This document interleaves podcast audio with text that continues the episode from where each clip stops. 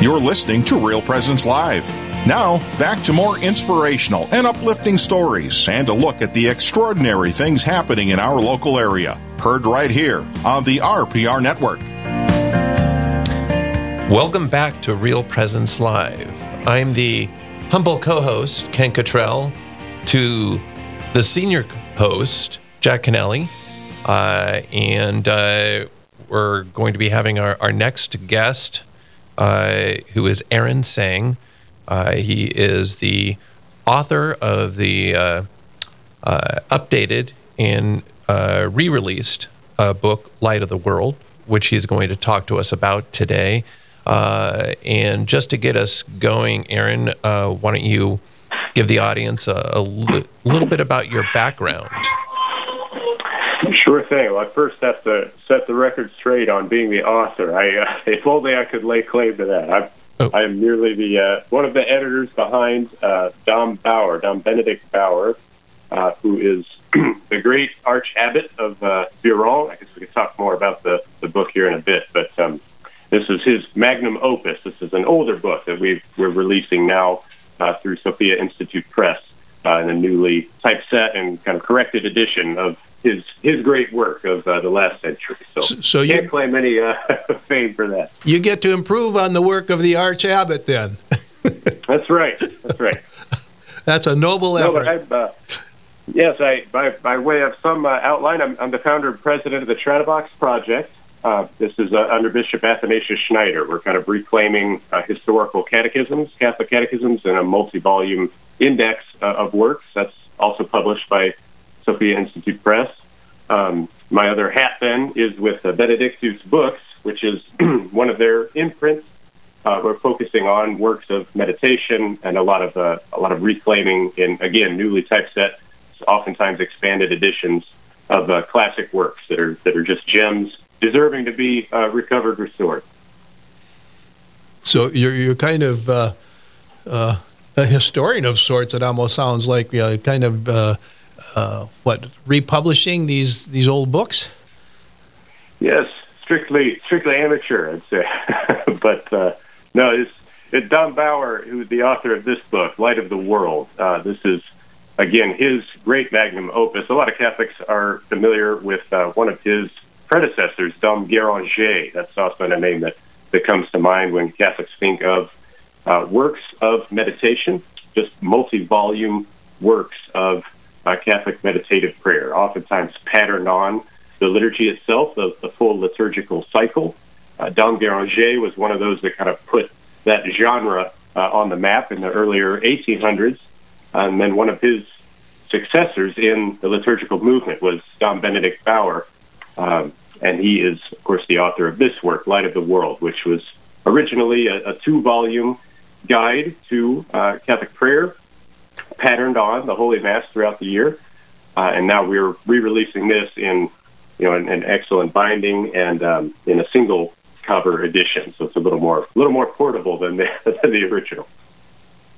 So, what was the time frame for? I, I, must have missed it for Father Benedict Bauer. I'd like you to tell us a little bit more about him, if you can.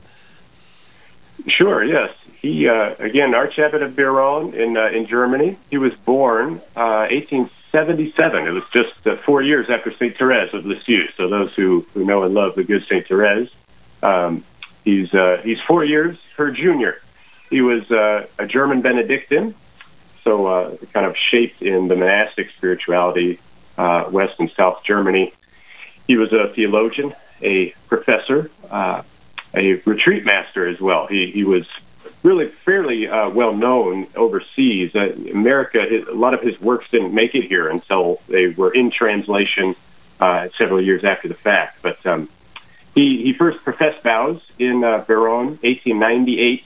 Uh, was ordained to the priesthood there, of course, and then he was immediately appointed to uh, house professorships within dogmatic theology, canon law, uh, and was also a spiritual guide. He was uh, really well sought after in the area as a retreat director as well. So just a fantastic kind of shepherd of souls on one hand with with incredible uh, dogmatic kind of precision and a theological background on the other. So he was he was uh, uh, really an outstanding light in Germany there. he he was named to the arch or the arch abbot post by uh, Pius XI. So he was he was called into Rome as one of the uh, pontifical professorships there, the San Anselmo, uh, and he just served in, in such outstanding capacity that the, the Pope called him to be archabbot there. So it's a major abbey, beautiful abbey. And I don't know if any of you have had the chance to travel or, or know anyone who has, but it's it's just nestled in this uh, mountain valley there. Uh, it's it's gorgeous, a beautiful abbey there. So, what was the impetus uh, to uh, I'm trying to look for the right word, but I'll just say to, to, to republish this book or to redo this the book or the works of uh, you know Father Benedict. Yes, uh, a number of things. The first being just e- exploding interest in this kind of content. So, folks that are looking for uh, material to kind of guide their prayer throughout the year, especially uh, that which follows uh, the Catholic liturgical cycle. So, the Benedictines uh, every really every religious order has has some degree of focus here. The Benedictines, of course, say that they're they're they're the most liturgically centered, the most liturgically focused, um, and that was really part of their the kind of genius of this order. Uh, again, since since the fifth century uh, and and a bit before even. So this this work of Dom Bauer is really it's a full year's retreat. I mean, you could think of it that way, where following the mass readings, let's say, of the day, uh, as well as the daily office that priests uh, and brothers and sisters, consecrated men and women, pray throughout the day, the divine office. Uh, this cycle of meditations follows those texts throughout a full year. So, so really, you have for every day uh, portions of text to shape your own prayer, to shape uh, kind of the uh, points to recall to mind you know, throughout the days. It's a way of extending the grace of uh, that's communicated to us by the church's liturgy uh, throughout the day, you know, even for busy working folks, laymen. Yeah, it uh, you know it seems like you know at least my experience has been in the last ten years. There's really been an interest, I think, in you know the the liturgy of the hours, which I think most of us growing up you know, thought that was kind of the domain of the clergy, and, and really it's the prayers of the church. And a lot of lay people are doing them. And, and you know, you mentioned there's been kind of an upsurge in uh, interest in, you know, this kind of prayer. And I just noticed just from the few times I've been on the radio with uh, Real Presence Radio, we've interviewed any number of people. Uh, in fact, I think our last month we had two people that had books on, you know, prayer or prayer forms or you know a, a, a year's worth of uh, you know prayers of for the family or something like that. And yeah it seems like there is kind of a, a resurgence going on or a real interest in in prayer other than just rote prayer. I think you're right. And the need for that kind of centeredness is is just so uh, so pressing i feel today you know in the midst of all of our kind of duties and a lot of the uncertainties and vicissitudes of life and uh, a lot of the changes we've seen just in the last few years, I think folks are sensing, kind of intuiting uh, this need to be rooted in Christ, to be rooted in the spiritual life. And this is part of the genius of the Benedictines is, again, the cloistered life is, is for them, but the mindset, the spirituality, this way of entering into uh, the heart to encounter Christ there through prayer, especially as mediated through uh, the liturgical year, that is the brilliance of the Benedictine tradition, and that's that's what we have here in Dom Bauer's uh, Light of the World. Is is this uh, a type of is this kind of a uh, you know I think of the, the, the the liturgy of the hours where it's it's kind of a communal or antiphonal sort of thing. Is this like that as well, or is it something that uh, one can do just on their own?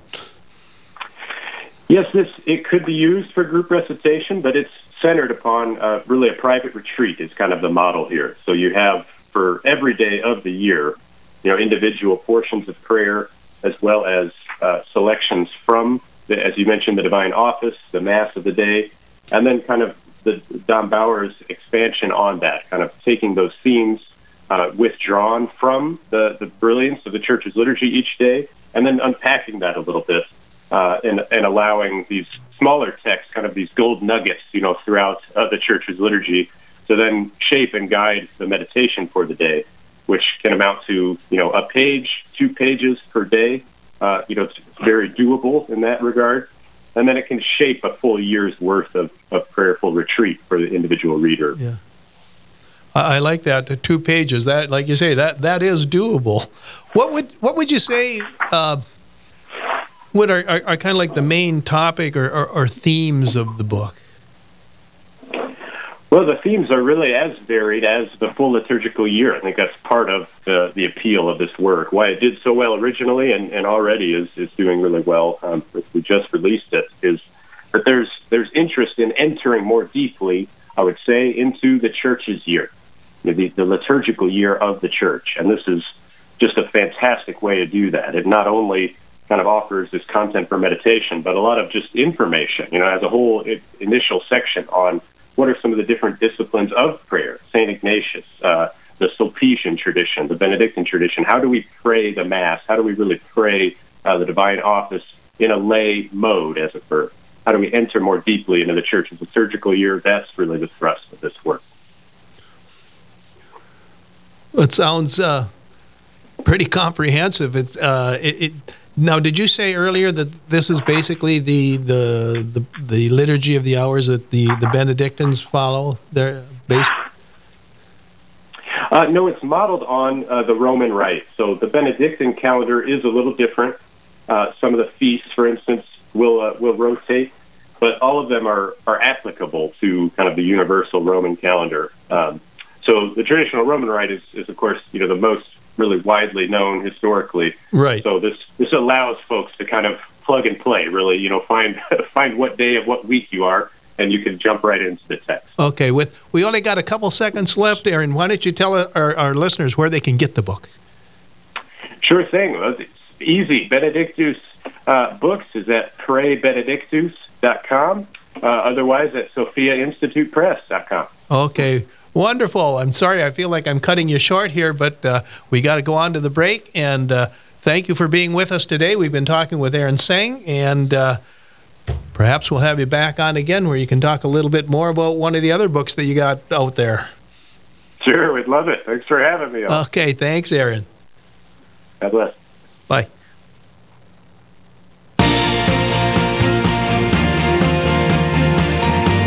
Stay with us. There's more Real Presence Live to come on the Real Presence Radio Network.